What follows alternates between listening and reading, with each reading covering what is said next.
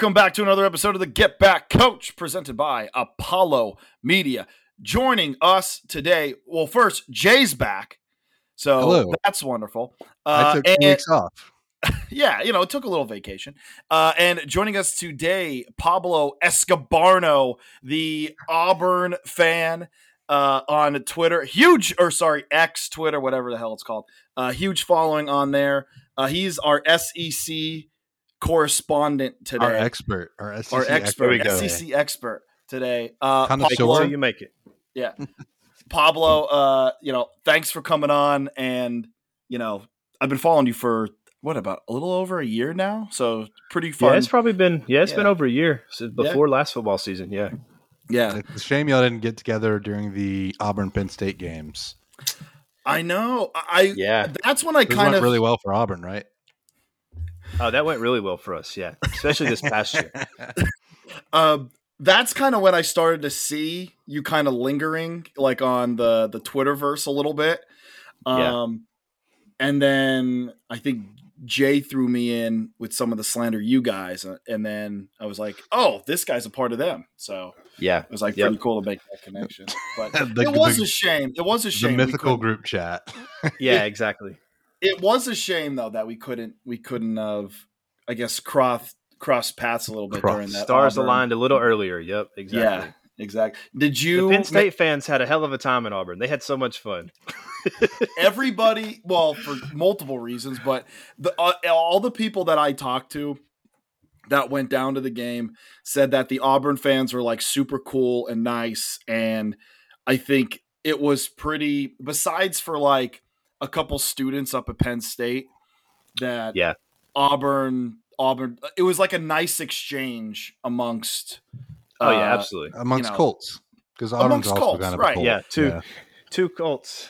Two, Yeah. and We got as a three as a, Colts represented on as the a Colt baby. man, you would you would know, right? I'm an yeah, expert we on the subject. Yeah, We- we, know of when we know. We're yeah. calling we're calling Jake's trip down to A and M last year and my trip up to Penn State this year the cultural exchange. Oh, that's awesome. Yeah. yeah Yeah, So, it was it was yeah. kind of wild going up to Penn State the year before because like it really did feel so much like Auburn, and Mhm. so like you just you're just in another place that's like oh this is like definitely the Big Ten version of of what we do. like, Mhm. like, it was very very similar. honestly it kind of is like i mean again lsu's its own entity and like i don't Yeah. want to sit here and like you know uh, c- uh compare but i feel like ohio state and alabama are pretty similar where that most of their games or over the last over this last 10 years have been pretty boring for the most part Yeah. besides for like a couple games that they don't get as hyped for the games like they used to. Um, and I feel like Penn State is like on that Auburn level and I think close to LSU, but maybe not quite there because like LSU's in its own like stratosphere. Yeah, winning that more winning that most recent title kind of kind of kicked them back up to Yeah. that other that other tier for a minute. Oh. So yeah, yeah, But even like the the year after, like there were a lot of empty seats there. It's like they it's like they gave up almost. It was a hangover, I think. Yeah, it was like the hangover. It's like, oh, we're we're not as good anymore. And like like that A and M game, Jay, like in two- 20 was it 2021? Like there was a ton of empty seats there for like Coach O's last game, which was definitely, you know, I don't know. yeah. But it was uh it was it was really cool to see both those uh fan bases interact with each other. Uh cuz I think it was for the most part like a fun ball busting between the mo- between the two schools.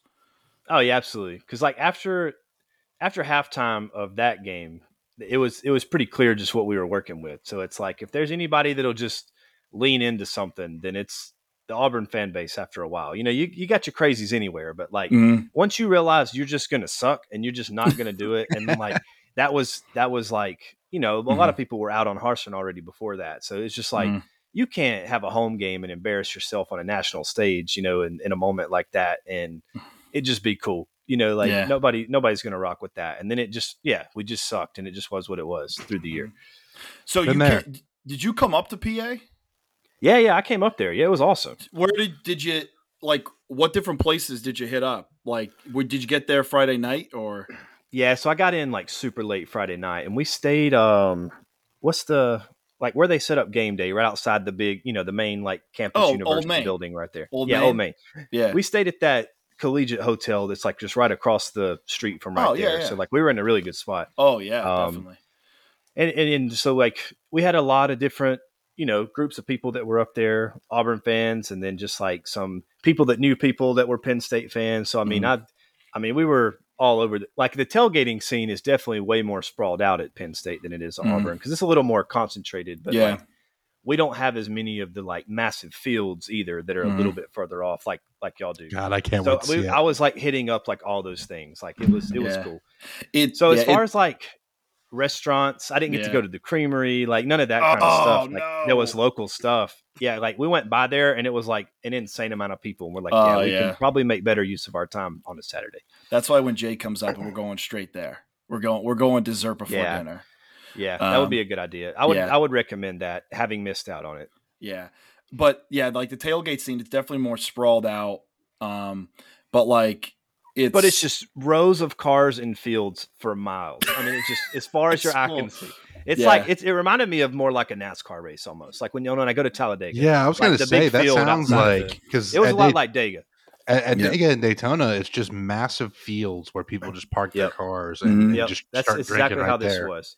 Because like the big difference at Penn State was like their stadium is like on the fringe of campus. So then you've, you've got all those fields on the perimeter that you can be posted up in, Mm-hmm. lining kind of that whole street, and then obviously into campus. Whereas like at Auburn, like the football stadium is like the mecca of the campus. So it's like right in the middle. So everything is just Yeah. kind of like all around it, and like the It was a campus pain in the buildings ass and trying to get the parking pocket talk picture when I drove through there. Oh, really? just trying to find like an dead angle to take. Yeah, Yeah. just like the parking lots don't line up with it, and it was a it was a fun little. I yeah, parked it's on like, the, same little center. intersection. It's like Mhm. right Yeah. there, the physical therapy center. it's funny you say it's like Talladega because like I just so I have a friend from West Virginia coming up this weekend, and I was like trying to explain to him, uh, like the RVs.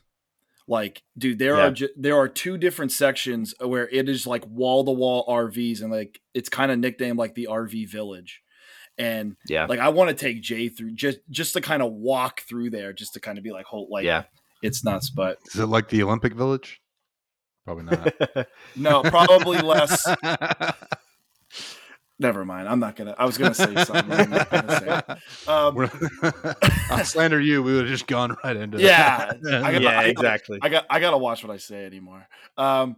So, all right. So before we get rolling into a uh the week zero and then week one, let's talk a little SEC. Okay. So what we're gonna do, we're gonna go around the horn here.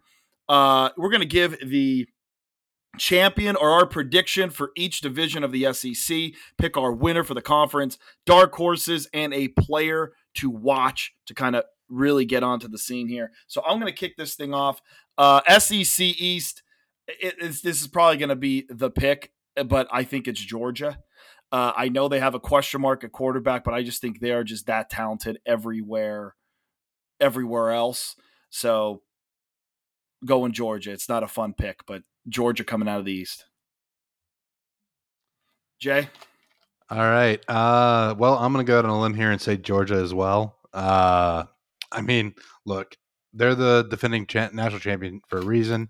right? Uh, yes, they they have to replace Stetson Bennett, but Stetson Bennett was really more of a game manager anyway. So I, I don't really see.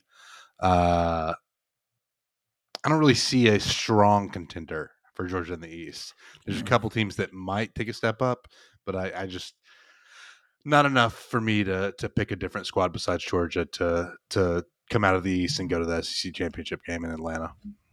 Pablo, Yep. As much as it pains me to say, Georgia. Um, yeah, it just they're just too damn good, man. Like they're just they're too talented, they're too good, too disciplined, too big, too fast, too everything. It's Yeah. it's kind of insane what Kirby's done over there, and mm-hmm. I won't say a short amount of time, but I mean basically one full recruiting cycle, and now it's just like a, a Terminator machine. Mhm. Um, yeah, and I they get basically a one game head start, and the only team that can really challenge them probably at the end of the year would be Tennessee, and they already get a one game head start, being that Georgia's schedule is terrible, and Tennessee has to go to Alabama for that return game after coming off of a W for the first time in like almost two decades. So Mhm. I imagine they dropped that game in Tuscaloosa. So that'll that'll put them behind the eight ball, trying to catch up with Georgia in the standings. Pablo, have you ever been barked at uh, by a Georgia fan? I have, I have. Yeah. Walking What's that out experience of- like? I mean, it's been numerous times, but walking walking Walk the me through one that, that sticks with me the most yeah so the one that sticks with me the most you know in 2017 we we had to rematch them in the sec championship game so in 2017 we play them at home toward the end of the year they're number one we knock them off and beat them like 40 to 10 you know like two weeks before we had beaten alabama to get to the sec championship game so obviously everybody's coming in there but it's like we're Auburn fans, so it's like we're always like waiting on the other shoe to drop. It's like you kind of ride the wave while you're good, but it's like, oh no, this is probably not going to end well because it's just, of course, it wouldn't. And so we played Georgia again. You're in Atlanta. They knew for a month that they were going to be in the SEC championship game. We did not know we were going to be there until we beat Alabama. So you know, you had like one week basically to buy tickets, whereas they've been buying tickets for 30 days. So, and it's already in Atlanta anyway, so you're going to be at disadvantage. And that stadium was a conservative 75 25 split, even though Auburn is right up the road as well. Mhm. Um, it was insane. So, and they just, we couldn't get anything going and they shellacked us. So, we're leaving the stadium and like the, the people in the, even the fans, you know, around were like kind of raucous, but I mean, you expect that obviously. It's the, you're getting it back in blood after you, you take a 30 point loss a few weeks before. So, you know, you understand some of that stuff. And we're leaving, about to walk down the escalator um, or the steps, you know, like to go back to the MARTA. And like this guy, it's me and my friend and his wife, and then I'm with my wife. And it's like one of those just read the room situations, you know. If it's like me and a couple of my boys and like you want to chirp at us, that's cool. But like we're literally just like walking with our wives, like the worst night of our lives. And this guy comes up and probably like his mid twenties and is just just literally barking. And it kind of I was like taken aback. And I I grabbed him by the shirt and told him, I said, I will beat your ass right here in this MARTA station if you do not get out of my face. And the man just walked off, you know, it just was what it was. So it's man, it's just so many instances of that. And like, yeah, they're rough, man. Like when they're when they're good and they're feeling themselves, I mean it ah it's they're up there with the worst in the country, man. I'm not even kidding. I, I have another question for Pablo since we're talking about Georgia.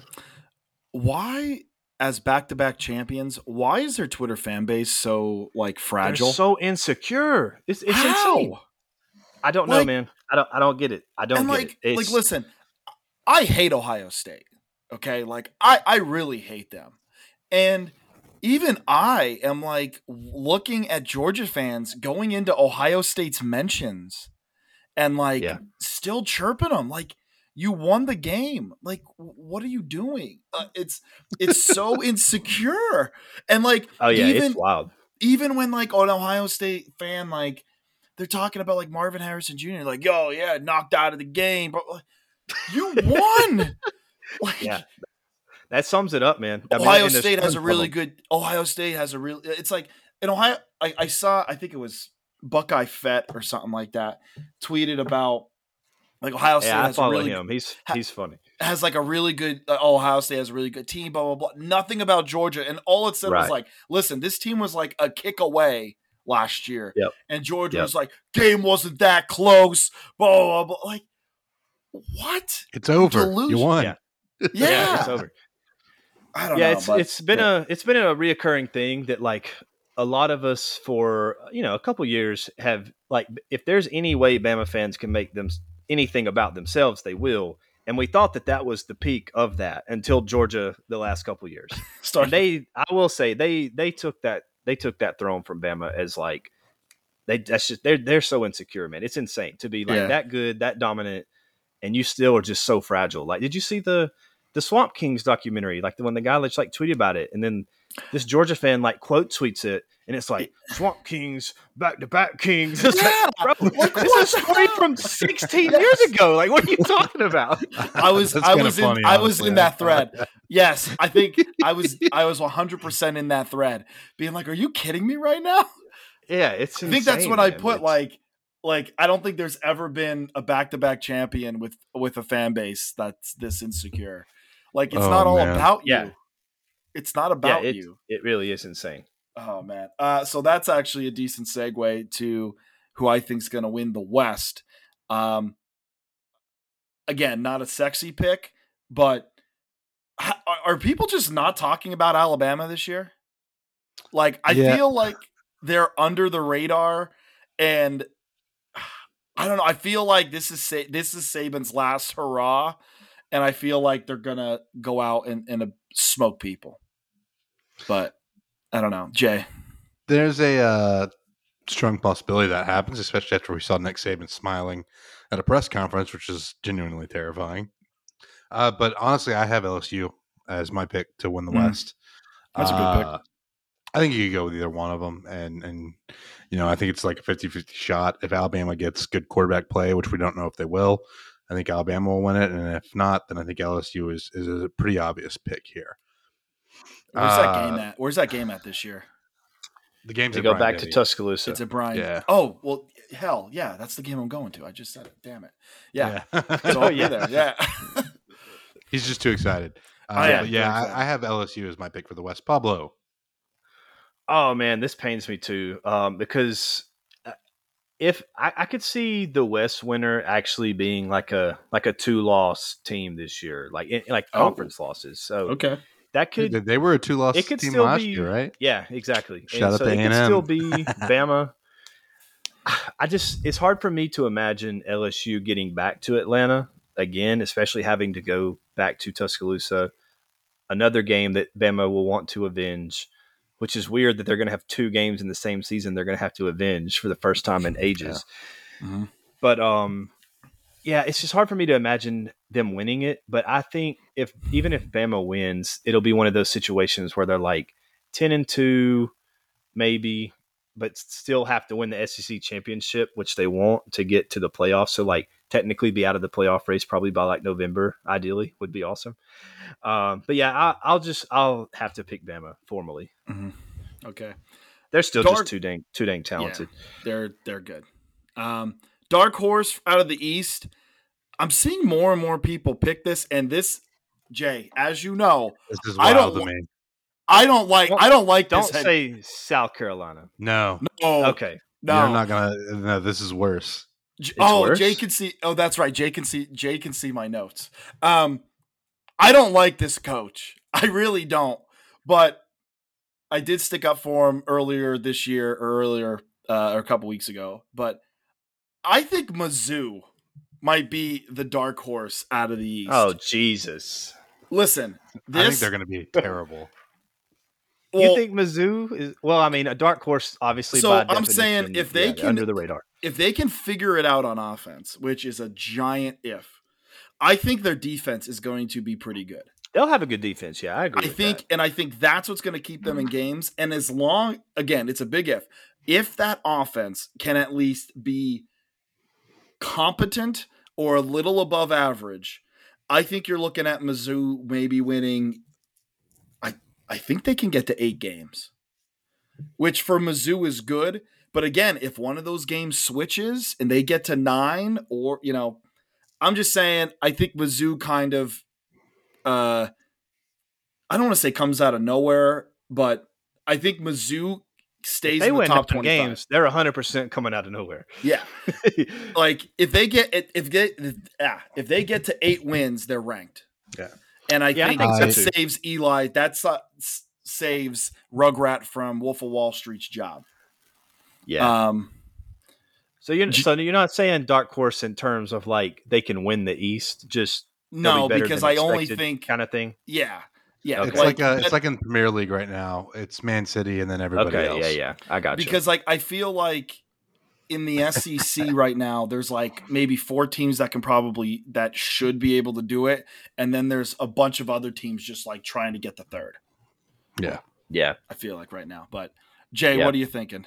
That feels right. Uh, if I had to pick a dark horse, and I'm I'm saying to win the East, like Mhm. somebody other than Georgia, uh, I mean, I guess Tennessee is kind of disqualified by that because I 'Cause think if- they're the obvious second. Yeah, yeah, Uh, so I'm going to go with Kentucky.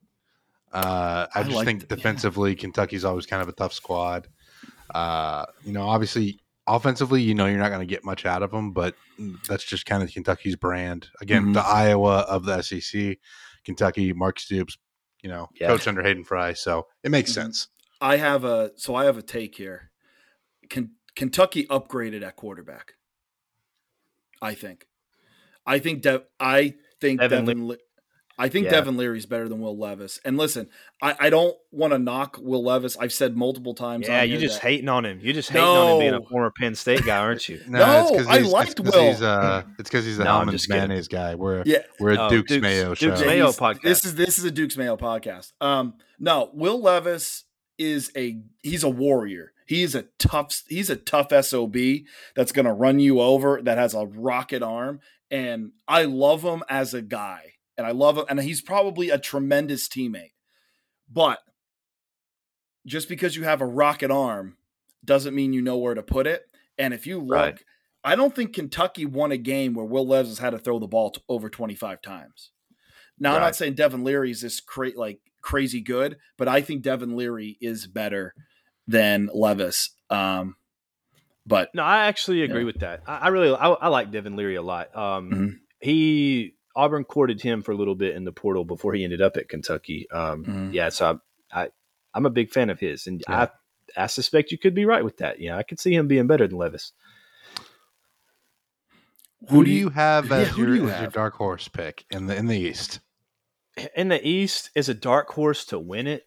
I would I would probably have to say South Carolina because I like you said I think Tennessee's disqualified just because they're pretty much consensus number two. So Mhm. then you get into that South Carolina Kentucky range, and I, I think South Carolina at least has the talent ceiling to be able to win several of those games. But Mhm. it's just so hard to imagine Georgia losing enough for anybody to obviously matter.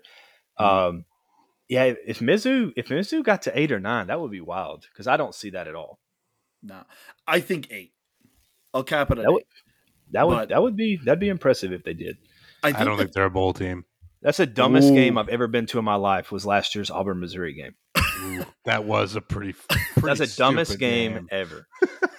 it was like So both teams trying to lose. yeah. Yeah, the last couple minutes don't- were just insane. Okay, anyway, I don't not want get to. I don't want to go bowl. I don't want to go bowling. No, I don't want to go bowling. Um, so yeah, South Carolina. Look, I love Shane Beamer. Love Shane Beamer, but uh, that's a.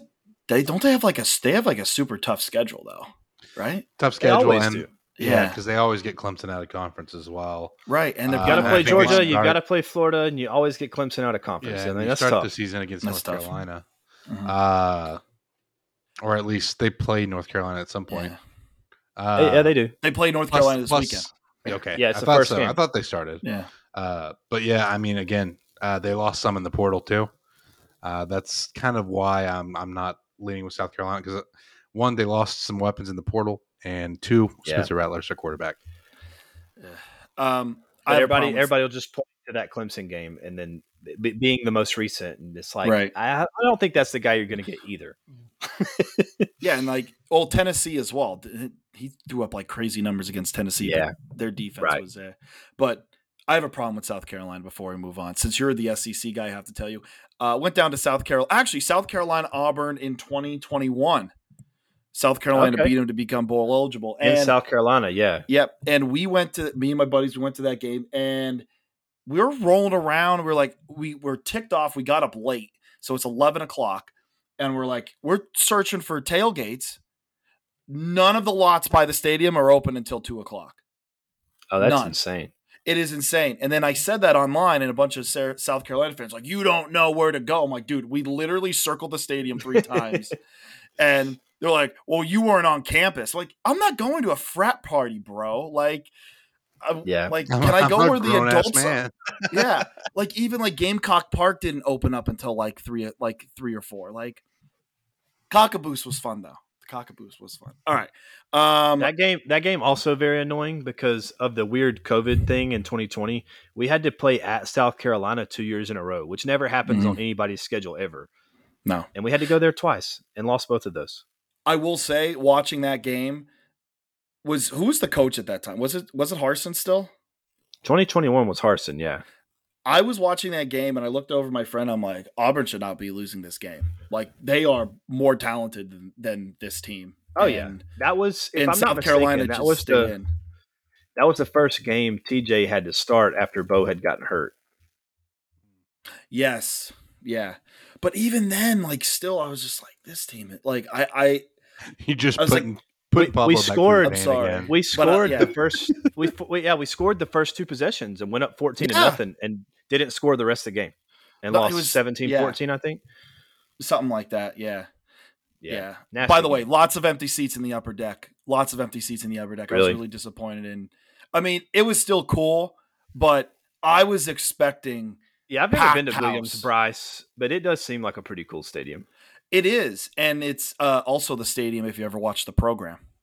Um, but yeah, there's a bunch of empty seats in like the upper deck, and like it was like right before Thanksgiving, so I get it. You know, your team's fighting for bowl eligibility. I don't know. I just thought night game would be sold out. Anyway, just Yeah. means more. All right. Um, dark horse for the West. Uh, dark horse for the West. Is that right for me? Yep. That's Did I put, put. down Miss? Did I put down Mississippi? Ole Miss. Ole I Miss. put down that. I guess I put down Ole Miss. Yeah. So Ole Miss. No, no, it's not. It's not Ole Miss. I was It's about to say. No, it's not. Let not. me Ole tell you why that won't happen.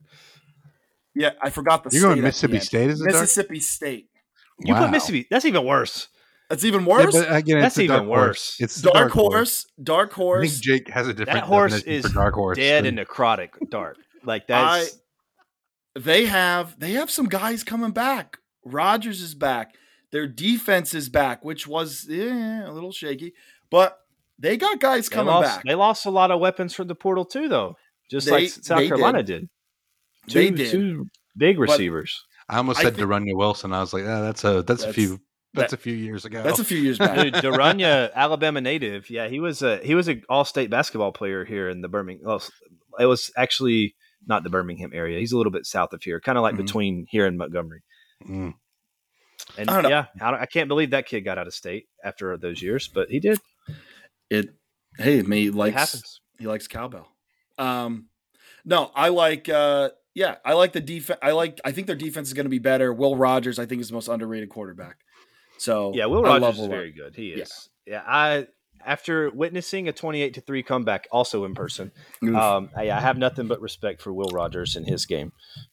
Falcons fan? Sorry, it was Right. I mean, imagine how many people were in that stadium though that were that were Yeah. Auburn fans and Falcons fans that Lot had to lo- witness the only two 28 to Falcons three fans. comebacks ever. ah, just getting that held over you. like Vietnam like like like Vietnam PTSD watching it happen like the again. like the Chihuahua meme. yeah, Yeah. exactly. there it is. Jay, what do you got? Dark horse of the West. Uh, so I'm just gonna go ahead and say it. Uh, Texas Let's A&M. go. Yeah. You know what? That was my original pick, but I knew you were going to have it.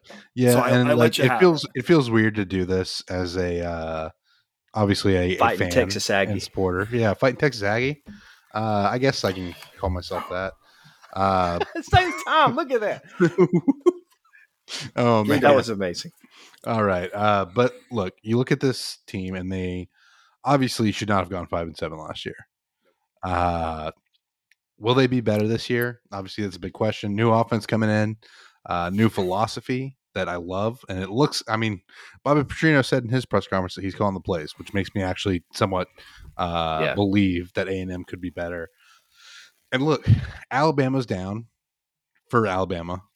We'll put it that way. speaking, Yeah, yeah. yeah, yeah Yeah. uh, and you get them at home, and you've played them close the last two Mm-hmm. years. One of those was a win at home.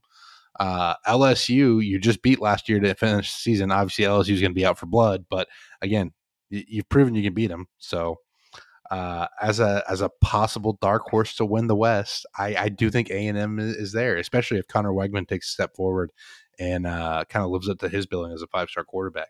I mean, this could be a, a pretty talented team. In the receiver room, I mean, obviously Evan Stewart. A lot of people are high on Evan Stewart. Uh, there's weapons there on that Mhm. offense, so I think A and M can be a dark horse. Again, I lean towards LSU, uh, Alabama, and and Ole Miss, but I think the potential is there. I like A and M more than Ole Miss. One hundred percent. Um, Pablo, what are you thinking? No, mine actually to piggyback off of Jay's beautiful, beautiful self. I, that was that's my dark horse for the West mm-hmm. too, A and M. For for all those reasons. I mean, it's it's nice in theory to have like the the refreshing change of philosophy and system offensively, and just the thought of like unthrottling a lot of that talent on the offensive side of the ball that is normally you know you're over you're over coached and over meticulous and everything is to a spot when it's just like you have very very talented players like just go let the talented players go do things and Petrino will do that much more than Jimbo and they're always mm-hmm. good defensively because I mean they've always got crazy talent over there too um, but yeah I I'm super high on Evan Stewart I big fan of his I mean he's absolutely incredible talent and yeah, I mean, Conner's got a year under his belt now, very talented quarterback, and you know had a little bit of time to jive in this new system. Like I, I think A and M could not sneak up on people because I mean, obviously they're talented and going to be, you know, fringe top twenty five on about any poll you look at anyway. But like, they, they could be really, really good, like like scary good if mm-hmm. it, if it clicks right early. No, and the yeah. defensive line is Again, like it's you so have to nasty. be better against the run, but like that talent, the two deep there, yeah, it's it's it's so nasty incredible defensive line. And I yeah, mean, like we all know, that's where the games are won when it comes to the big games. I mean, you got to have mm-hmm. the trenches, and if you don't, you ain't got a chance anyway. Yeah, no, I I, I love that pick. I I knew Jay was going there. That's why I didn't pick A and M. But and yeah. for the sake of the pod, let me let me just throw in Auburn as another dark horse, not necessarily to win the West, but more like your Missouri dark horse. Even okay. though we had Missouri and Hill last year. Um, it's like I, I, think Auburn legitimately is just going to be a lot better than people think because a lot of mm. people mm. don't don't witness the overhaul of this roster that's happened because so much mm. focus goes to the quarterback and rightfully so. Yeah. But like ten of our twenty two starters most likely are going to be people that weren't even on the roster last year, which is kind of crazy to think about. And and I'll say this: uh, Auburn is a team that I look at, and I am very glad that A and M gets them early on in the season. Yeah, you get them early and at home.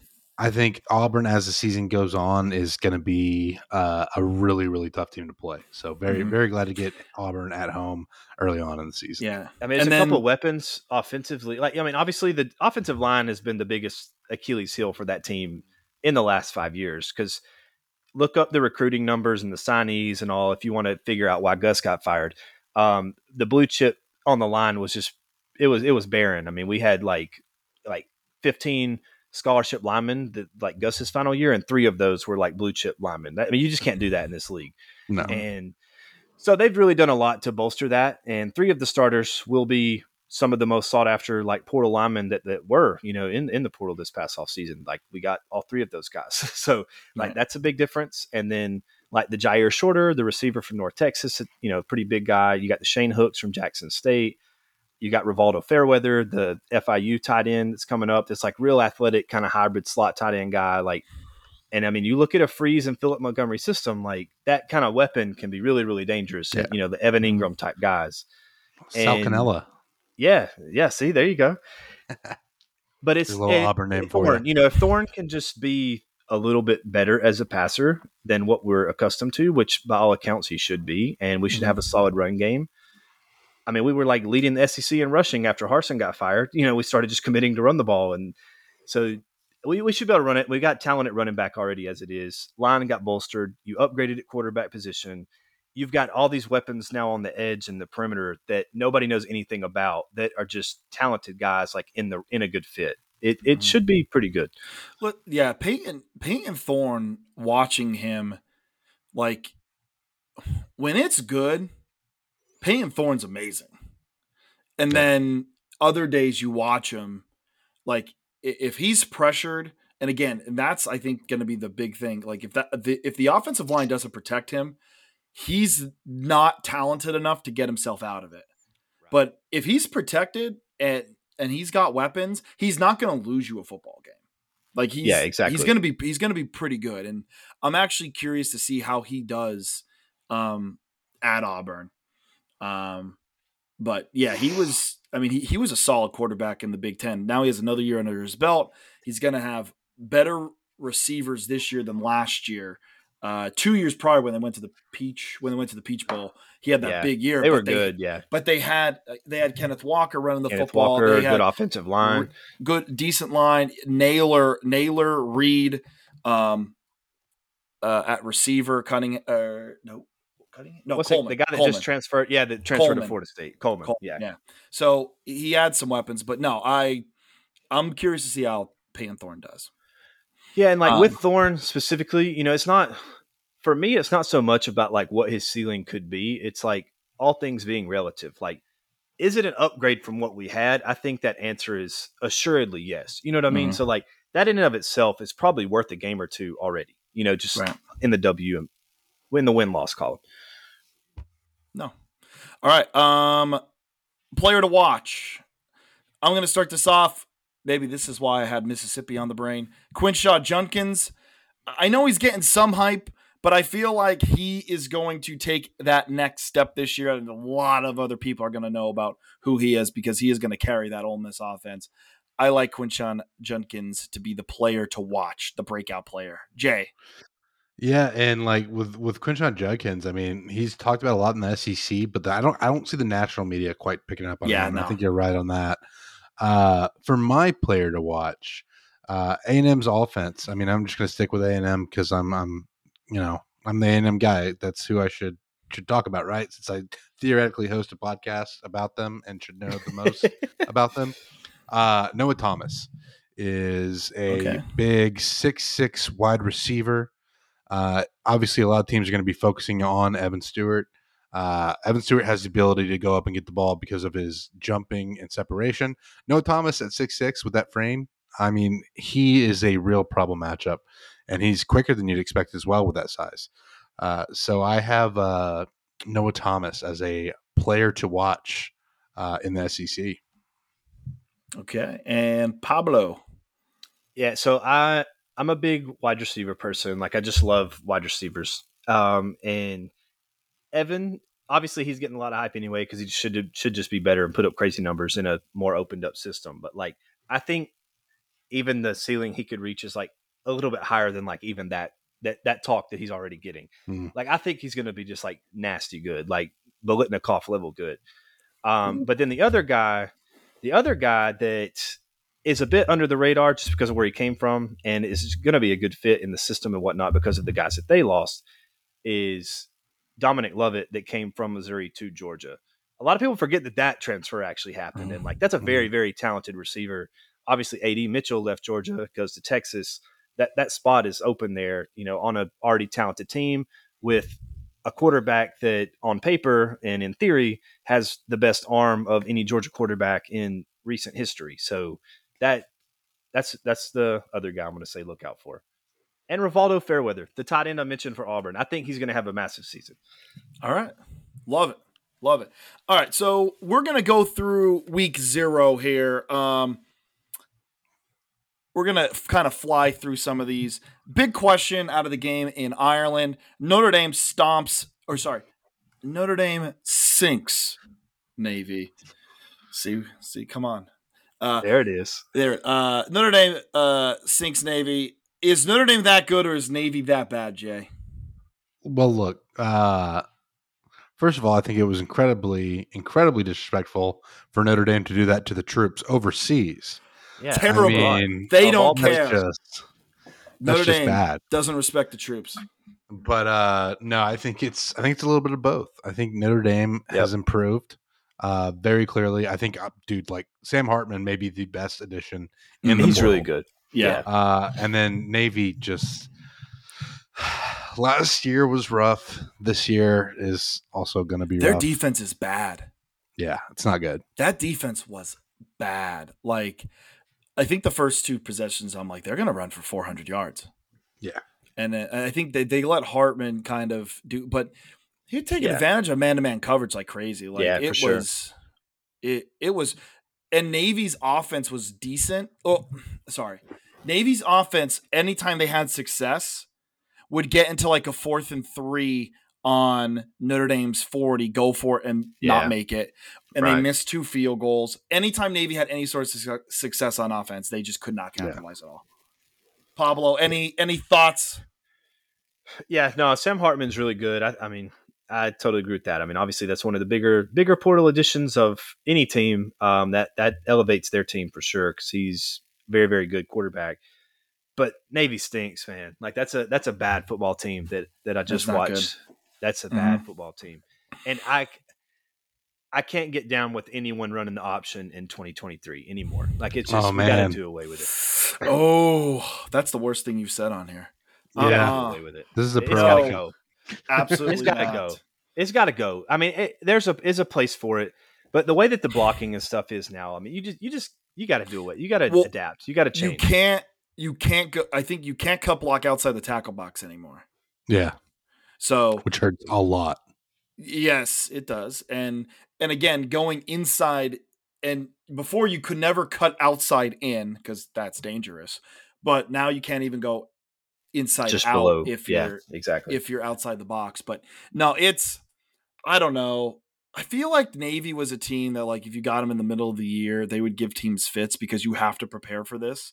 Um now, how do you prepare for it? If you have a if you have big meaty defensive linemen that can just take up gaps and penet- like penetrate and take away take away the dive every time and make it very limited, then you're go you're golden. But um, like I remember LSU like stomped Georgia Tech like by fifty some in the bowl game. yeah, I mean, was like defenders Sugar just, Bowl or something. Yeah, they're just different bodies than they used to be. So it's like Mhm. for one, yeah. I mean, you not only do you can just it's almost any kind of modern defense can shut that down. Like whether it's Mm-hmm.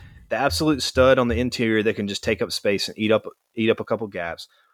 The, like linebackers just don't move like they used to. So like a lot of that, you know, they're already big bodies and they're fast. So like, And, it's- and the defensive ends are also yeah, like they're just freaks. I mean, they're like literally the biggest freaks on the planet. You know, as like a defensive end in college football and like NFL level defensive ends, and Mhm. it's it really is nuts. And like that kind of style used to work well when like it was just maybe big people that you could like scheme around and whatnot. But now it's just like everybody you're just too, way too big and fast. And they're Mhm. already undersized anyway, which is why they were cut blocking people out on the perimeters. And like Right. now you take away that advantage. So it's just Mhm. like, yeah, you got to you got to do something different. Get out of here. yeah. I mean, hey, they could be the Citadel and like actually trying to hurt people. But yeah, that's they neither they do. uh, next up, Jacksonville State beats UTEP. Um, this is the only game I Massive got right game. over the weekend. That was a very fun game. um, First game FBS for Jacksonville State. yeah, Incredible Rich stuff. Rod. Rich Rod. Did you see Rich Rod, Rod's shirt? Drenched in sweat. Like Oh, yeah. second He's a sweater. second quarter, it, he was Big like sweater. drenched, and I thought they would like give him a shirt at halftime. Nope, came out in the same shirt. Um, but yeah, Jacksonville State gets a big win. Listen, this is a team that has beaten FBS teams before. Um, Yep. they beaten I think Shout Ole out Florida State. Florida Shout State out Ole was the latest. Um, they scared Auburn one time too. I think. They Yeah. did. I was at that game too. um, Won in overtime. a little Had 'em disappointed. Little disappointed in Zion Webb, but I think the offense needs to be more consistent. But listen, that UTEP team, that's a they returned like four starters on the offensive yeah, line. UTEP's and- not bad. like that's a team that's supposed to go bowling. And Jacksonville State, granted, is at home. Granted, they had a couple things go their way at the end, but you know, Jacksonville State hung with them. This team, it automatically proved they deserve to be in the in the FBS. Yeah. Yeah. And and they were always, uh, like you said, one of those really really tough outs as an Yeah. FCS program. Uh, with Rich Rod, just kind of makes sense. And uh, I mean, look, I think Jacksonville State's happy they got UTEP at home as opposed to going on the road to El Paso. Uh, but I mean, it, it's still it's that's how you want to debut, right? You want to debut with a win. So, uh, hats off to Jacksonville State. I mean, it's going to be interesting to see this new look Conference USA now. Uh, Yeah, it is. adjusting to seeing all these teams, and it's kind of weird. Hey, so before we move on, like speaking of Conference USA, like do you know how? Again, I, I'm not. I'm not saying I'm pro for this conference realignment. Okay, but like everyone keeps talking about like the the uh, oh the Pac-12 teams are going to have to travel to blah blah blah. What has Conference USA been doing for all these years? Because like we kind of forget about them, and they don't have the money that these other schools do, and they're traveling like crazy for all these other sports. Did yeah, anyone- It's wild. Like, I Is don't know. that how is um? I mean, obviously UTEP and New Mexico State are in there, but is that? I don't really remember the the timing and stuff like that. Hasn't been very long, right? No, with uh, with New Mexico haven't. State specifically. Yeah, New Mexico State just joined. Uh, I mean, Cuse is kind of a weird one, right? Because Southern Miss was in there for a while. Obviously, you still have Louisiana Tech, uh, Middle Tennessee State, and Western Kentucky. It was it was But I- pretty regional before you Yeah. added New Mexico State and UTEP, though. Yeah, but UTEP's What- been in there for a minute.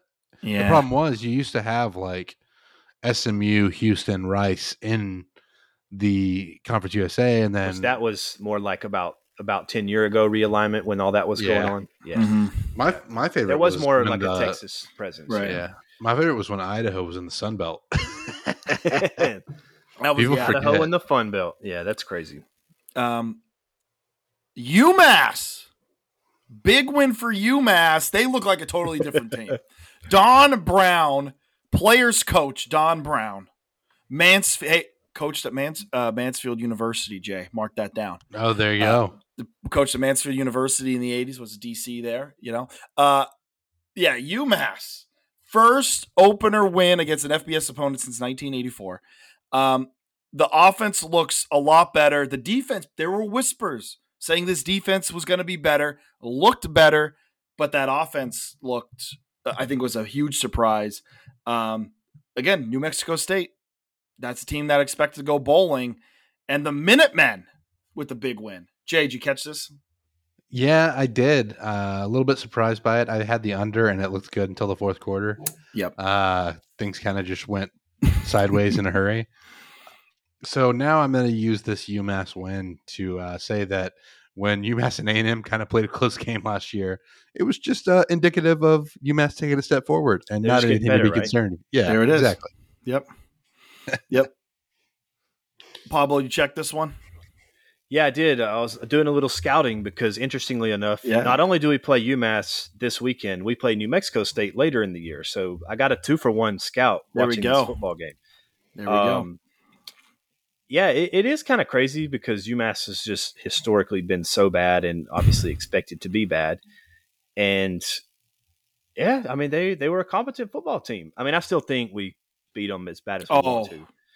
But Yeah. probably yeah, like coming off the As long- high that they're going As to long have as it's right not now. raining as hard as it was for A&M UMass last year. Mm-hmm. Yeah, that's true. But yeah, like they really didn't.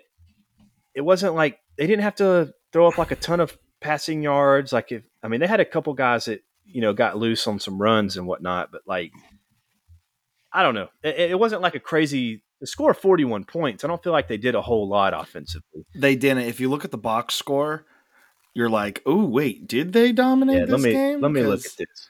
If you look at the bot, if you look at the box score, Yeah, it looks like yeah, New Mexico crazy. State. Yeah, New Mexico State looked like they kind of controlled this game. I was, it was a fugazi. It was a fugazi. It- yeah, three turnovers to zero. I mean, obviously that's going to make a big difference. Do you know Um, what the? Do you know no, I what the mean, line shout out to UMass. Do you know what the line Um, is? if I'm not, if I'm not mistaken, it's 36. So I got an interesting thing I can read to you about this line, Ooh, 36. If I can find it real quick. I think I kind of like it. Um, Four Ooh, That's a lot of points, though. for for UMass. Auburn. Auburn. No, Oh, for because Auburn, I okay. feel like I feel like if Aub- if UMass didn't win, I don't know. I feel I just feel like UMass having that big win, Yeah. like they're just gonna have such a letdown. so my one of my pals on on Twitter, Josh Dub, Auburn guy, does a lot of stats and stuff. He always every every week and of the season he'll put out just like crazy obscure random stats that are like insane Mhm. stuff. But anyway, this one is um, Auburn is a 36.5 point favorite against UMass. Auburn is 23 and 0 straight up and 10 and 13 against the spread when favored by more than 5 touchdowns. Auburn has covered the spread in each of the last 3 times they've been favored by 5 touchdowns. They can pour it on. And you got to you got to factor in national perspective right now, which I don't know what the betting money says against the national perspective, but like we're not expected to be good. So like if some of these pieces are kind of come out of nowhere and are actually as good as I'm hoping that they are going to be, that that could get out of hand pretty quick. Mm-hmm. All right. Uh, let's see here. This is one that I was very disappointed in. Kurtis Rourke might be done. Yep. That was uh it was a bummer Yeah. when he got hurt early against San Diego State. And I mean, yeah, the whole thing with this one was the matchup between a really good San Diego State defense and one of the better quarterbacks in college football, in Kurtis Rourke, and Kurtis Rourke gets dinged up pretty pretty early on. prettier. I think there was the end of the first quarter, early second, and there. Listen, C.J. Harris, he showed glimpses. He's just not consistent enough as a quarterback. Um, Yeah. And Ohio, Ohio's defense was just holding on for dear life at the end. So it's just, just sad. sad one. It's, it's really a shame how many people had to lose their, their homes on that game because of Blah's betting advice for everyone everyone to take that game in Ohio because it probably would have been right, but it was almost vindicating for it to stupidly go wrong just so that he would be wrong. I was also pounding. I was pounding the table for Ohio. I also I, have. A I was future, also on Ohio. I I have a future for Ohio over seven and a half wins, Yeah. and that does gonna not look tough. good. That does not. Yeah, look it's gonna good be right now. Um, Louisiana Tech wins a gross. This game was gross. This was a gross. I thought that both these defenses were going to be like not good, and the offenses would just kind of you go back and forth. Lost the over, by the way. Um, and b- these offenses looked they they looked like they just started practicing like Friday. Yeah. Although Smoke Harris is a is a dog, that guy's good for Louisiana Tech. yeah, I, I, uh, you know, I really thought Louisiana Tech's offense was going to be a lot better this year. Uh, second year under Sonny Cumbie, who was offensive coordinator at TCU for a while, then at Texas Tech. Uh, I mean, just a guy with a lot of offensive credentials. He's kind of kind of that West Texas gang that uh, sprung up. Sonny Dykes part of that group. Uh, Lincoln Riley was another West Texas offensive mind. Uh, and I just didn't see it in week one. No. Uh, and, and Florida International is not a particularly great team either. No. Uh, so could be another rough season for Louisiana Tech. Yep. And Florida Yeah. International is Florida International. I mean, they're Yeah, they're never good. Yeah. No. I think they've made like th- I think they went to like two bowl games in the last decade. their fight with Miami decades. was entertaining though. Yeah, that was good. yeah. The throwback. They did beat Miami. Somebody hitting with Hang a on, helmet. they beat. Oh, I was thinking when they beat Miami in where the Marlins play. I was talking about the uh, the full field yeah, brawl. which the the brawl, which kind of led to Larry Coker kind of getting out of there. Um, no, Florida International beat Miami, where the Marlins play baseball, and that's so symbolic because that's where the old Orange Bowl used to sit. Yeah. Oh, So like they destroyed the Orange Bowl and put that Some up, and, ghost the- coming back. and that's kind of like the death of Miami, the the death of the U Yeah. was when the Orange Bowl went. So it's so it's it's so poetic that, That is. FIU beats them there. But we move on. Oh, Hawaii makes it a game. Vandy still wins. That was kind of Um, crazy at the end. It, it was Hawaii. So here's the thing: Hawaii is definitely improved on offense. Yeah. Um, oh, Timmy Timmy Chang's got that thing Timmy running. Chang, Timmy Chang, man, I like I like being able to say Shager bombs. Like that's the uh, slinging the rock. yeah. Timmy Chang. That's awesome. Fing, fing, fing. Um, let's see. Uh, yeah. I don't know. Do you think Vandy? Do you think they're da- like? I don't know. I- Is this team gonna make? Are they gonna win a SEC game? Because I I, thought they the- might. I think some people that beats think Mizzou. they beat Auburn in, in Nashville. I've seen that already. So like, there's they're supposed to be better. I don't know how Mhm. much better, but we'll see. They- and they close the season strong. People forget that. I mean, they had the one against Mhm. Kentucky. They had the one against Florida. Yeah. Uh, so maybe maybe both of these teams improved, and that's all there is to it. yep. Just, Hawaii just has a- two two teams that look better. And Yeah. I think Hawaii also had a little bit of extra motivation. Yes. With the, and you know what? After I, I was watching this game and they they said something about it, I'm like, shoot, that's like, that's like, um, no, I'm not gonna make it. It's. It's that extra motivation. Like, Yeah. you know, when teams like when Yeah. if someone dies close to the, the team or if like, you know, It's like uh, the, the Boston bombing, yes, and then you the Red Sox, exactly. and then like Hurricane Harvey and the Astros. I mean, it's right. just Ka- Katrina and Katrina and the Saints. it's a catalyst. It is like when you when those things happen, you know, uh, they they show up. Um, oh, really quick before we move on to USC's terrible defense, um, Ashlock and McBride, great duo for Hawaii. By the way, like that's a really cool receiver duo, and Hawaii always winning with their uniforms. Yeah, Uh, the, Yeah. the islands on the helmet is that's sick, but Ashlock and McBride is uh, as a great law show for sure. Yeah, it really is. Dun dun dun. Ashlock and McBride. Crime stops with them. um, uh, USC's defense is still bad. Listen, Jay, I, I don't know if you were on the show when I used to talk about Alex Grinch. I used Yeah. to like Alex Grinch. I used I- to when think when he was at Washington State, I thought he was Uh, good. I thought Alex Grinch was a great coordinator, but he seemingly has more talent and is doing worse with it, and I have no idea Yeah. why. Um, I, I, I don't know. I, I can't What- believe I What was does even- Alex Grinch have on Lincoln Riley? Yeah. that he just keeps having his job. Listen, that's gonna. This is gonna hold them out of the playoff. This is gonna bite them. Yeah, This- this is going to be why Washington wins the Pac-12. Yeah, it, it's it. Yeah, or yeah, or Oregon, Yeah. or you know, we'll talk Utah. about Utah. We'll talk Utah. about Utah. Uh, I don't know about Utah right now. Oregon I'll you. State. Oregon State's getting some love. I tell you the- what, Oregon picks. State and USC, Jay. You know what that is? What do you always say? Styles make fights. Styles make fights. St- There we go. That is contrasting styles there. Um, yeah, San Jose State, which I think, I mean, they're San Jose State has a good offense for like a group of five, but like they should Yeah, not do. be, they should not be doing that to USC. Luckily, though, USC's offense is very good and they scored 56 points, which is what they're going to have to do.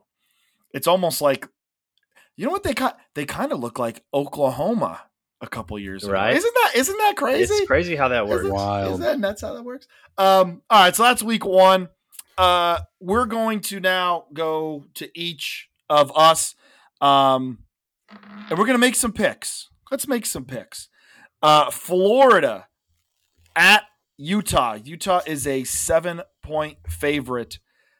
God, I want to take Utah. I want to take Utah so bad.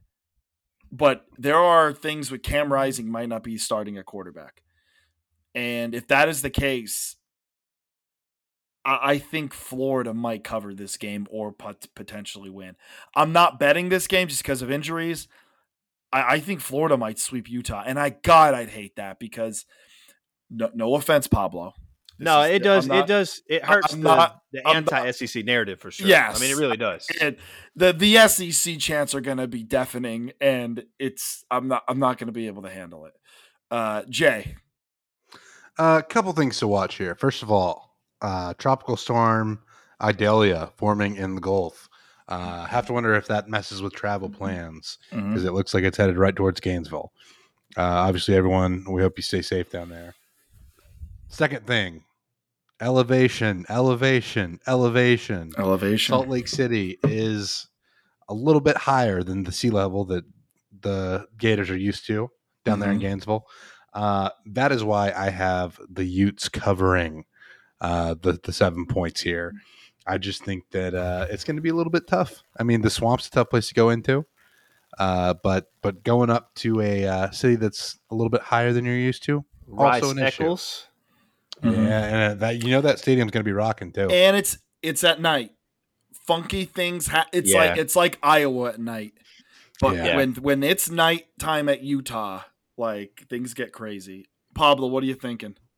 Yeah, if if Cam was playing, I mean, I would almost, I would almost like, damn near guarantee a, a Utah win. But yeah, Mhm. if he doesn't go, then obviously the door is wide open, and then you just have to look at overall talent on the roster. And even if Florida's bad because it's relative to what we're what they're playing, they're just a more talented roster than Utah is. And if Utah doesn't have their star quarterback, then that levels a lot of that playing field. And if it's Mhm. an ugly game, usually the more physical team's going to win. And it's hard to imagine Florida not being able to be more physical without their best best player. Yeah. Nope. Absolutely. Uh And was- they also have this, you know, to to counter the altitude. You know, they have this stuff that was developed down there on campus called Gatorade, so Mm. they can they can use that to their advantage. Listen, they called That it does not help. Gatorade. that does not help with elevation. as an as an expert on elevation. it helps Uh, lung function. It helps anything that they say it helps with. Okay, okay. Uh, we got a Gatorade chill in the podcast. Uh, I don't Uh, even know who our Hey, look, sponsor X is. Factor, Maybe X Factor for Utah, Ja'Quinden Jackson at running back. Okay. Oh yes, absolutely. Um Saturday, Colorado at TCU. TCU is a 20 and a half point favorite. Listen, I, I have two things here. One, I think Colorado is going to be an absolute dumpster fire this year. Two, TCU is also TCU is going to be down. Um, well, I mean, they pretty much have to be down after what well, they did yeah. last year. I, I, I'm saying I don't think I think TCU gets to seven wins. Like a big regression, yeah. Yeah, I like I, I think they're going to drop to seven wins, and they they have a lower mm-hmm. win total than they usually have. I think usually they're an eight nine win football team. I think they're going to hang around seven. So here's the thing: is TCU going to regress more than Colorado is going to be a dumpster fire? And I don't know. It's at TCU. I'm thinking TCU covers. Yeah, Yeah, I think so too. People forget I'm leaning Max. Duggan was not the starting quarterback to start the year last That year. is Chandler right. Morris was, Mhm. and uh, he's going to be starting quarterback this year. Uh, other side of this equation, uh, TCU. There's there's a little bit of a little bit of beefy beef uh, with TCU taking a Jackson State lineman that decided not to follow uh, Oh, Deion Sanders to drama. Colorado. Uh, there's also, you know, Sonny Dykes has been pretty anti-portal and some of the things going on, whereas Deion has pretty much embraced. But uh, portal. He's over portal. overhaul. Yeah, so there's going to be some beefy beef. Uh, I think TCU is going to be pretty motivated here. Uh, I think that uh, I think the Horned Frogs probably cover and then some. Okay. Um, late edition, Jay. Don't keeping you on your toes here. On Friday, the five dollar Broken Bits Trophy is up for grabs. Nebraska at Minnesota. Uh, Minnesota is a seven and a half point favorite. I know we did not prepare for this. Matt Rhule, uh, debut for the Cornhuskers. I don't know. I'm not betting this game, but I'm gonna love watching it. I'm gonna gonna go to the nice campground uh, outside of State College. We're gonna have a nice fire going on. We're gonna watch this game. It's gonna be great just to kind of enjoy this. Jay, did you not know about the five dollar broken bits trophy Uh, or broken chair it's- bits? it's the broken chair. The broken chair, yes. it's the a broken chair. Pablo, are you familiar with the broken chair? I am not familiar with the broken chair. Oh, for the people, I think I did a TikTok on this. Yes, I did. Um, follow me on TikTok, the Get- Get Back Coach. There's a plug for you. Um, so the broken bits, the broken chair. There was a Twitter account, fake Bo Pelini. Oh yeah, yeah. on- Fo- Fo Bo Pelini. Oh, Bo yeah, Pelini. I faux, faux Bo yeah. Pelini. Yes, faux Bo Pelini. And he starts talking trash to the Twitter account of Goldie the Gopher, and Gold Goldie comes back and Fobo Pelini said, "I'm going to break a chair off of you if you come near me during this game." And that little Twitter beef between the two created it. Now, That's Ne- incredible. Nebraska doesn't embrace it, or at least they haven't. Minnesota is like all in on it. Like they, they they bring it to like fairs and carnivals. People like take their picture next to it. So anyway, it's not an official trophy, but it's just one of those extra things that like make college football great. Make college football great. Yeah, Yeah. that's awesome. all right, Uh, so the, the under in this one is 43 and a half. Uh, so not expecting like a lot it. of offense there. I like I'm it. taking 43 and a under. half. Under, under, under. Um, yeah, Okay, Boise State at Washington. Sne- this this this might be an interesting game here. Boise Pablo, State. what do you think about this line at uh, minus 14 and a half for Washington? sorry. What did you you asking me? Boise State at Washington, uh, minus 14 and a half. I I think Washington covers that. Now, this doesn't have anything to do with your feelings about the coach that you hired from Boise State. No, Does no, it? no, no, not at all, not at all. Because they were they were good before him, and they'll be good after him, just like we were. there we go. That's the spirit. That's the spirit. Uh, I don't know. Boise Nah, State. Washington. Washington's. I mean, Boise State will be good, but like that passing game is crazy that Washington has, and I mean they're they're going to come in slinging that thing, Yeah. and they could they could put up a crazy amount of points, and like when you're a team that's like Boise that wants to like be in a game and control it. Like when you get behind as one of those kind of teams, it's more like a multiple kind of balanced offense, and you Mhm. just have to go one dimensional to, to play catch up. Like that's that's where Washington's probably going to throttle some people this year. Yeah, and if Washington gets up early, I think it's over just because Boise State is going to run clock and they're going to they're more ground and pound and um I think if they're having a tough time moving the ball then like on the ground then it's it's going to be a long day cuz they're not going to be able to pass on them. Yeah. Um okay. Uh North Carolina at South Carolina um and the another Duke's Mayo Classic. Yeah, in another edition of Neutral Games Suck, uh, North Carolina is going to South Carolina. South Carolina is a two and a half point underdog. Do the home and home. Do the home and home. Will, Willie B in Chapel Hill. Uh, like, nah, nah. We're gonna go. We're gonna go play in soulless Charlotte. We're gonna go to Charlotte and play the game. I mean, look, I have a special spot in my heart for that stadium, so I'm not going to say anything bad okay. about. uh Don't about, tick off Duke. Yeah, yeah, Duke. yeah, yeah. Let's. it's uh, still let's not- sitting in, in about an eighth of your heart right now. Yeah. My arteries are clogged still. uh, but yeah, I mean, look, I, I think South Carolina just has too much going for them uh, as far as the talent there. Uh, so South Carolina's plus two and a half, huh? Mm-hmm. I'm I'm taking the Gamecocks. Same.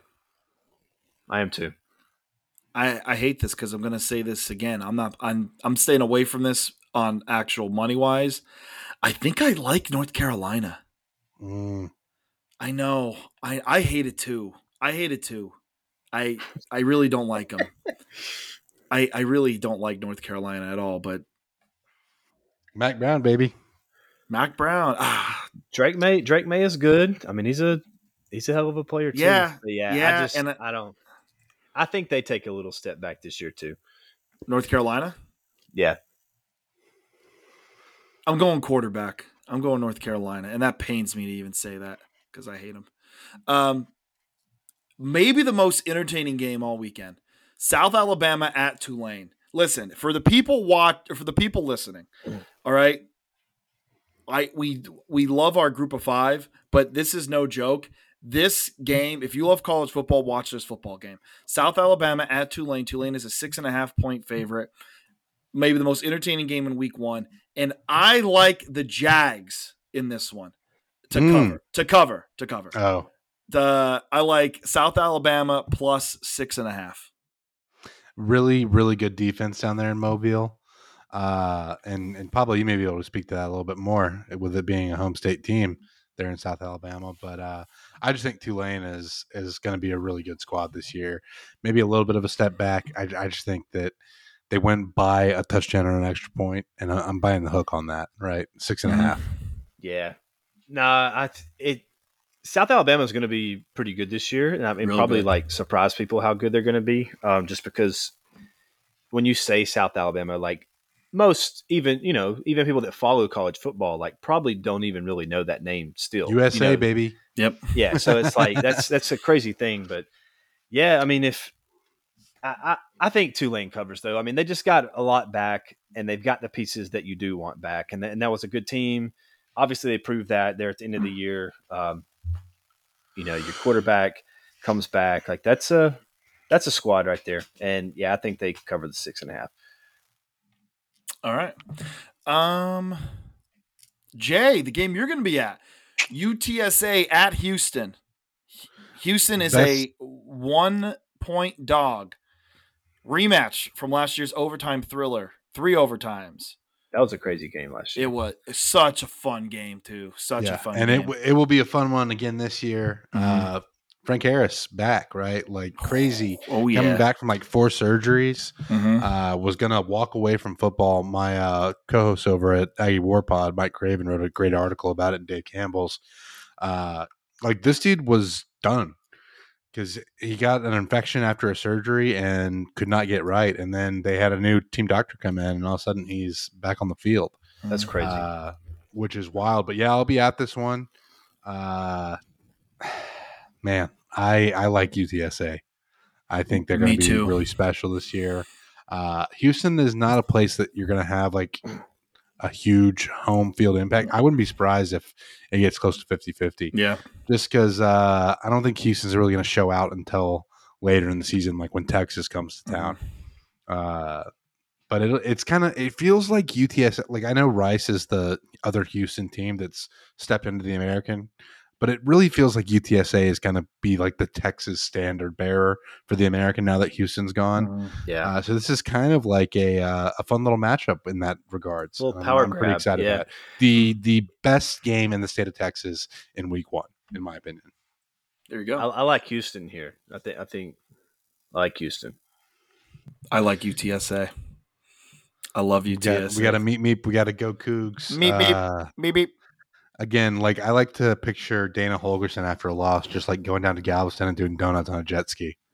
But we'll see. the Dana Holgorsen gif of his face on Big Ern from the movie Kingpin, where his where his hair is like all messed up, is oh my god, it's classic. I gotta go find that. West Virginia If you guys sent me can that. if you can come to the Birmingham Bowl and beat Bryan Harsin and TJ Finley, then you're doing big things. And Houston and Houston Houston has got it going on, y'all. Um, all right, Oh, the man. game I'm gonna be at West Virginia at Penn State. Penn. This is an old That's gonna be such a 70s fun game. 70s, 80s, early 90s rivalry game, technically. Um, even though Penn State's like 41 and 9 against them all time. Um, but yeah, under the lights, first ever NBC college football uh, Here comes. Saturday night. Yeah. um, Penn State is a 20 and a half point favorite in this game. That line is stupid big. And I I They'll still of cover it. I kind of cover like it. So here's the thing, uh, Pablo. And if you didn't know, I lived in Morgantown, West Virginia for four years. Nice. Um, originally from PA. Um, I know this team decently well. I followed this team even when I was in PA. Knew some guys who played there. Um, you know, actually coached when I was in West Virginia. I coached kids that are now playing there right now. Uh, This I, I always root for West Virginia, even though I know I shouldn't, being in the Northeast, being a power team in the Northeast. So I have a soft spot for this for the Mountaineers for the years. However, this secondary in the mount the, the secondary is bad. They're replacing guys up front. Uh, their offense, they can run the ball. I don't know how their pass game is going to be. I feel like they just have so many questions. I think this is a lame duck year for Neal Brown. I Yeah, like think Neal so, too. Brown, but this is a lame duck year. It's like, yeah, we don't have enough to fire him, but he he's not. He doesn't have anything this year. This is a waste of a year. Penn State has a lot of expectations. Night game, and they just have less question marks. And I think the only way Penn State doesn't cover this spread is if they go totally vanilla in the second half. Um, but yeah, I like Penn State, and I like them. I like them big. Jay, Oh man, I'm taking my Mountaineers. Uh, course my adopted Mountaineers. I mean, I just can't. I can't turn my back on them. And, and 20 and a half is a lot of points. Uh, I think West Virginia will be better than some people expect. I think. Uh, look, we saw Charles Wesley Godwin, I knew it. uh, my guy, give the uh, the 14 speech. Fantastic speech, by the way.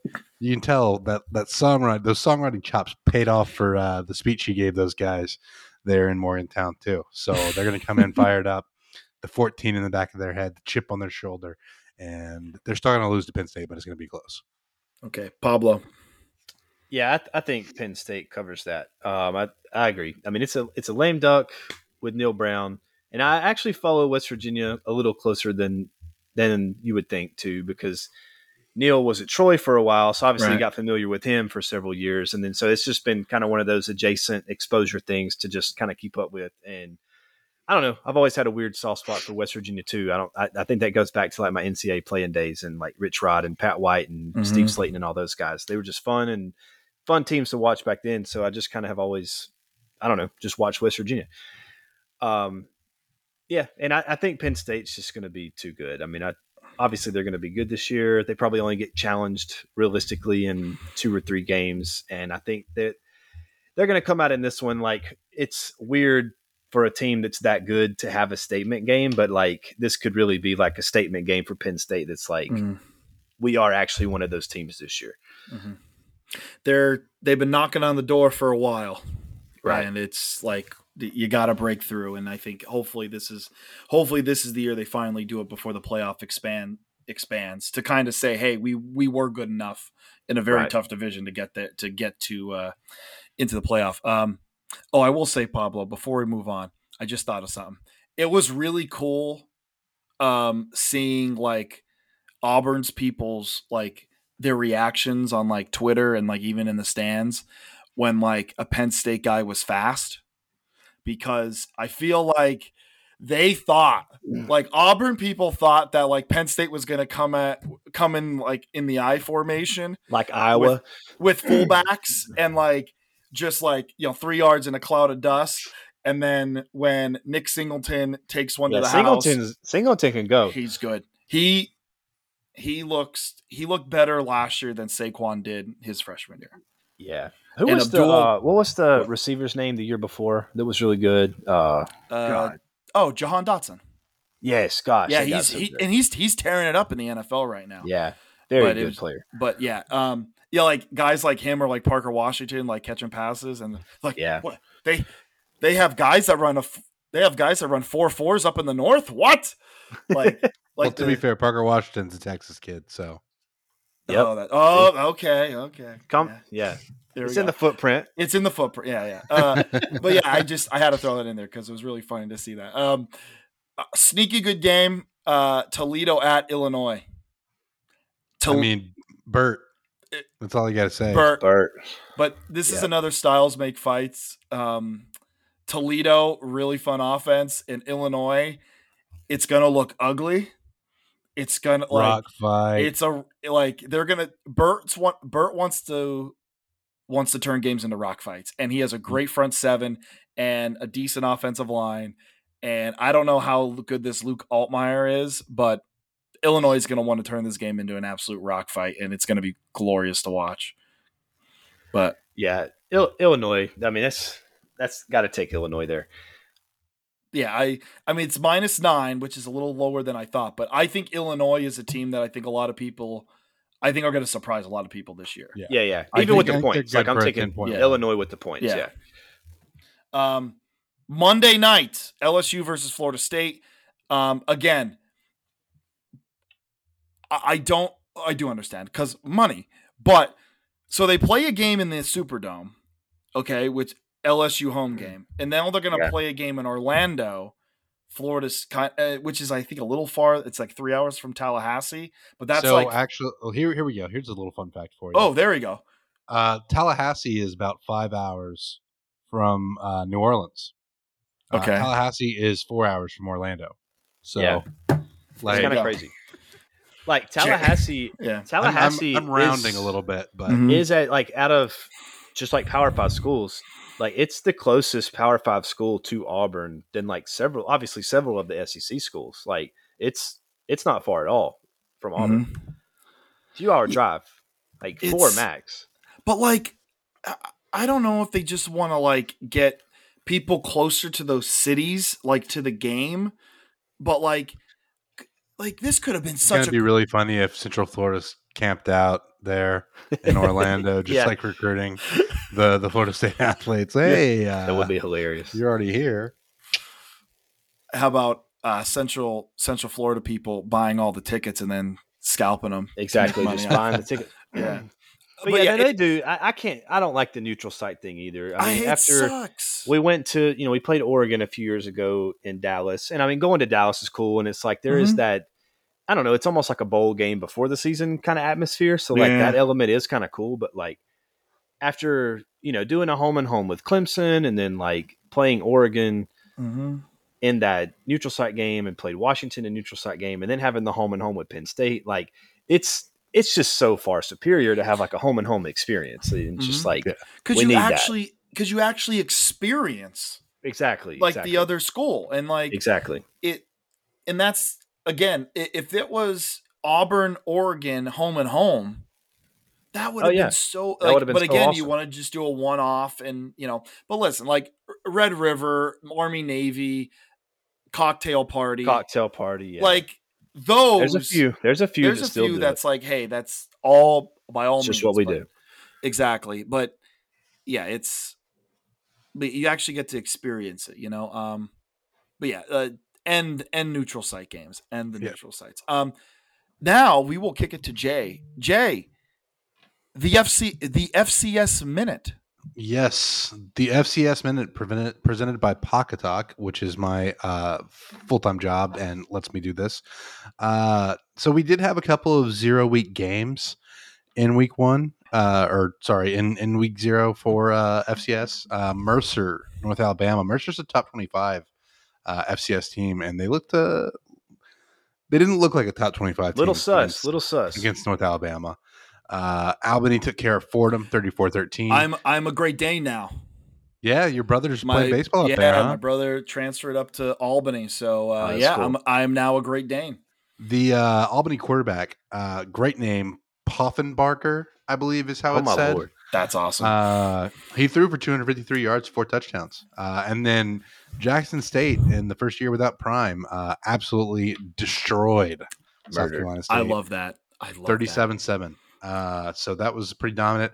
Coming up in week one, there are some interesting games, but uh, one of the ones that I am just most excited about that I think could be uh, really interesting if you're, you know, want, wanting to tune into like an FCS game and thinking, uh, you know, what, what what good matchups are out there? What FCS teams do I want to tune into? Uh, man, I mean, it's just it's it's a great slate as it always is with the with the week one games, but I think I think I have to go with with Montana and Butler. I think uh, that's going to be a really competitive Oh. matchup. Okay. Uh, in Missoula, obviously, I like my Grizzlies. I think that's going to be an interesting one. Uh, North Dakota State and Washington, or sorry, Eastern Washington. Yeah, Uh, Big Mhm. Sky versus uh, Missouri Valley Football Conference, probably the two best FCS conferences. Uh, that's definitely going to be one to tune into. And if you're looking for an FCS team that might upset an FBS team, Southeast Louisiana plays Mississippi State.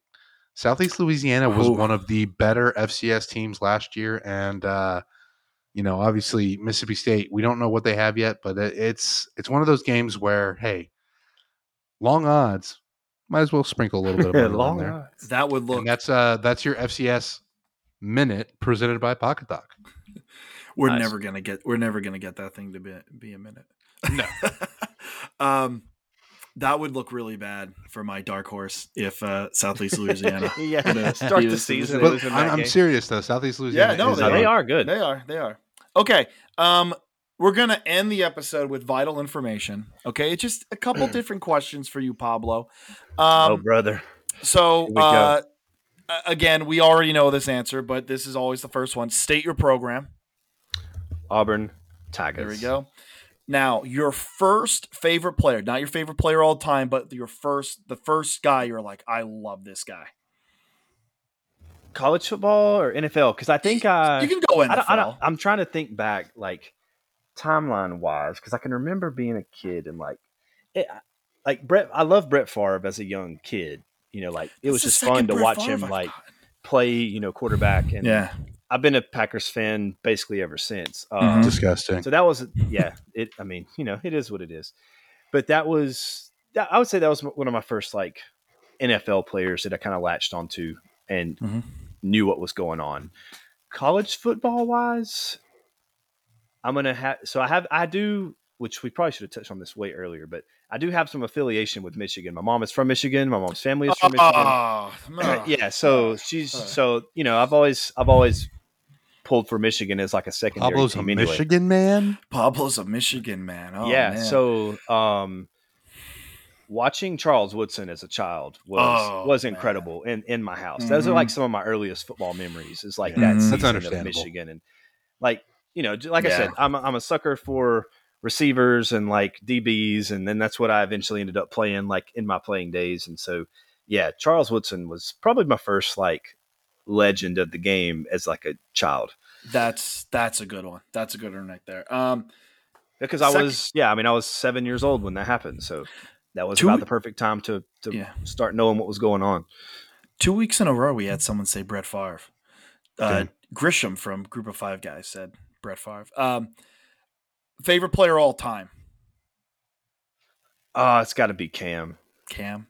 Yeah, I mean, Mm. obviously, I'm biased. I was Yep. down there as a student when Cam was there, so we were we were sharing campus at the same time, Mm-hmm. same age, same time, and um, yeah, that was just that was just a crazy thing. So Mhm. it, it would be very much like being on campus with Johnny at A and M. I'm sure, you know, it's just Right. it's just a different element when a dude Mhm. like that is around, and Yeah. He's just that electric every single time he steps out there. Which I think will lead into the next one here. Favorite season. Uh, sorry, Oh. football, football season. Don't yeah, be yeah. like, we we don't- did have Evan on here, and he said his favorite season was was was Fall. spring. I think. Oh, I, I knew where you were going. Yeah, I wasn't about to say one of the four. Oh, that's hilarious. that He's like, Evan "Yo, it's said one gotta be, it's gotta be, it's gotta be spring, right? I'm like, Oh, I love how his Oh, man. brain works. That's amazing. uh, um, favorite season? It, it would be easy to say 2010 just because of the championship and whatnot, but Mm-hmm. Right. it would, as far as just like fun I had, it would probably have to be that 2013 season. Fucking Nick Oh. Marshall. Yep. Fucking Nick Marshall. Um, Because yeah, like the- all those yeah. games, it was it was a blast. But like, I mean, you look back at Johnny was games, horse like- collared. yeah, that was a good, that was a great game. But then, um, Oh.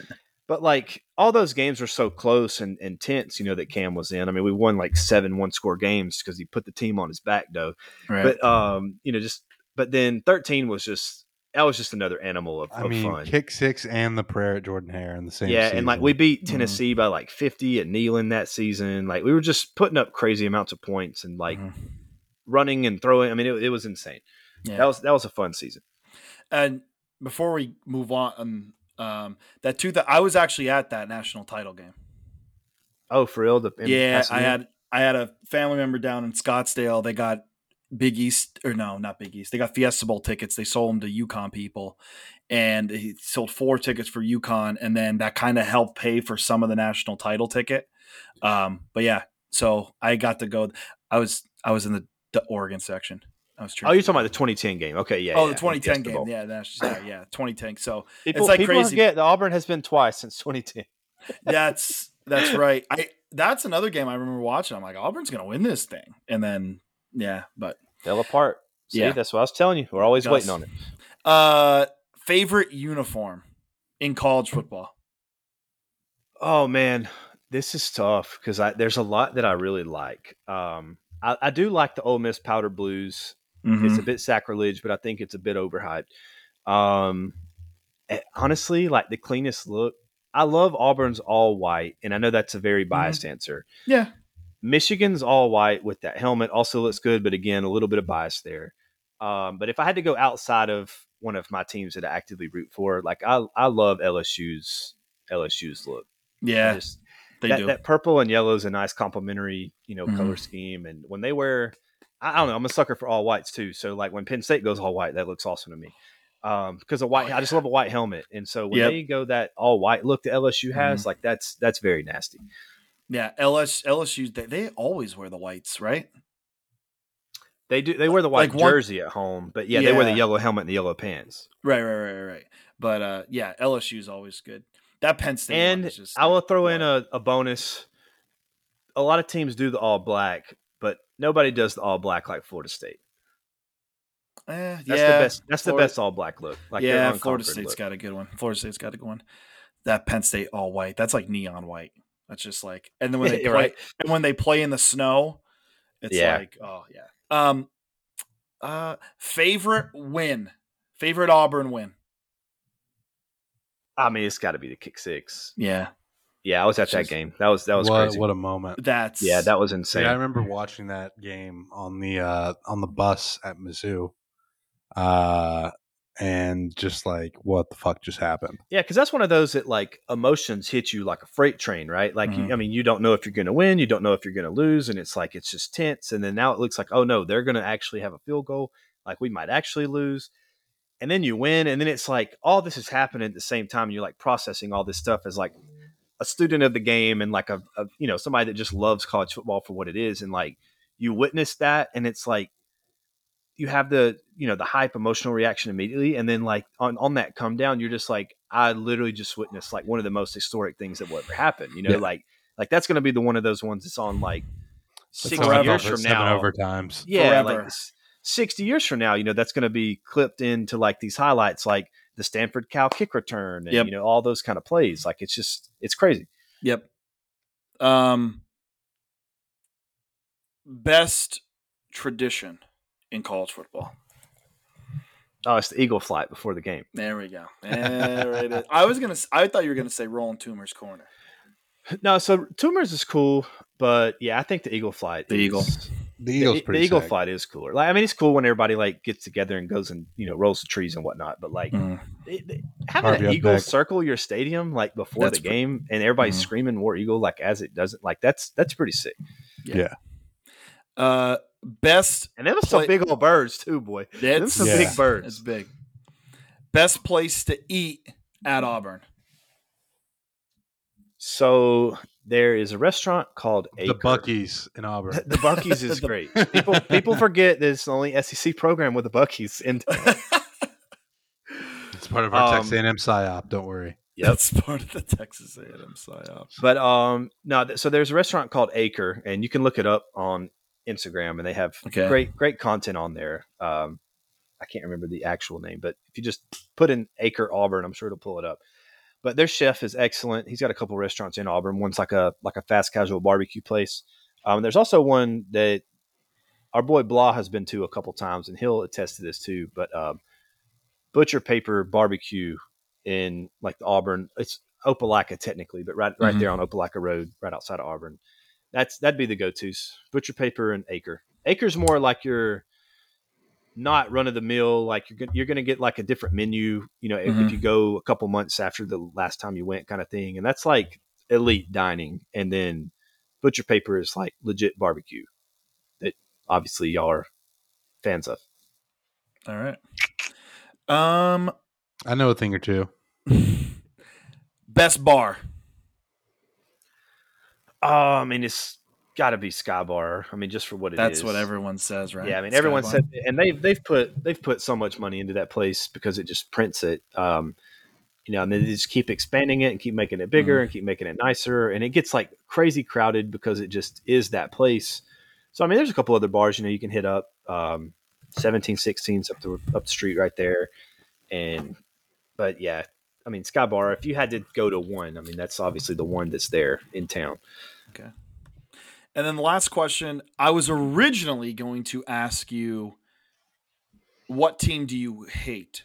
But I'm not going to ask you that because we all know the answer. It's Alabama. So And I'm going to ask. Okay, I'm going to ask you And something a little bit. it's like everybody. Um, so I'm just going to ask you this: What is one thing you hate about college football? What do you hate about college football? Because we we all love it. We all love it. But yeah, what's the one thing you hate about it? I'm gonna be honest. I'm not the the realignment stuff to an extent. Honestly, doesn't bother me all that much because you Mhm. look back over history, it just kind of is what it is. We're just living through this moment of it. Mhm. Um, I mean, that's kind of always happened. So it, they're gonna figure it out, and it'll just end up kind of keep morphing like it always has. I can't stand this weird in between we're in right now with coaches and then them having the audacity to say the things that they do while they make millions of dollars and still like have things to say about NIL and have things to say about the transfer portal and all of that. So if I had to have one main gripe, it would just be the mentalities of coaches because they're just the sickos that they are anyway. Like, Mhm. get over yourself, bro. Oh, You're, you're oh, making they- crazy yeah. money to to be over kids and make, and they can do whatever the hell they want to, and they should be able to. Right. No, I absolutely love it. Uh, yeah, you get coaches out there that just like, you know, we got to be dedicated to the program, blah, blah, blah, blah. And then two years, they're gone. I was like, yeah, well, he's jumping ship for a different pay ship raise. you know, it's crazy. Exactly. So, and then it get, if a kid's like, well, I think this might be a better opportunity for me over somewhere else, God forbid. you know? yeah. So I get it. Um, Pablo, thank you again for joining us. Uh, where can people follow you? So at Pablo Escobarner. So it's Escobarner, and the reason for that is obviously a play on words, but um, it, it was kind of like a like a derogatory thing that a lot of fan bases would call Auburn fans, which you would obviously appreciate being a Penn State guy. But Yeah. the barn, like people refer to Auburn as the barn, and Oh. so because of like you know just all the As an A&M fan, I can uh, also appreciate Yeah, you it. can also appreciate I can that. appreciate So- that. So we just have all, all over the years, you know, just kind of leaned into that. So Barners is what a lot of people call us, which we effectively call ourselves at times. So instead of Pablo Escobar, we got Pablo Escobar, Barner, and Bar- so then, um, but yeah, it's Pablo Escobarner because this is my second account, which had to be a burner account, and the Barner was gone, so it, it got R.I.P.. zapped. R.I.P. You Okay. threatened a weatherman. And like then you're string, on huh? you're on Slander U Yeah, also. right. And you're on Yep, Slander and You. then yeah, on the Slander U podcast, follow you boys there at the Slander U, Mm-hmm. and yeah, it's a chaotic time, but we have a good time. Yeah, it's I, I said this when um, Evan was on. Um, it's a a lot. It, it's chaos. It's Oh, yeah. but it's It it's fun is. chaos. There's like all this different stuff going on. Like I absolutely loved it. Uh, would love to co- go on.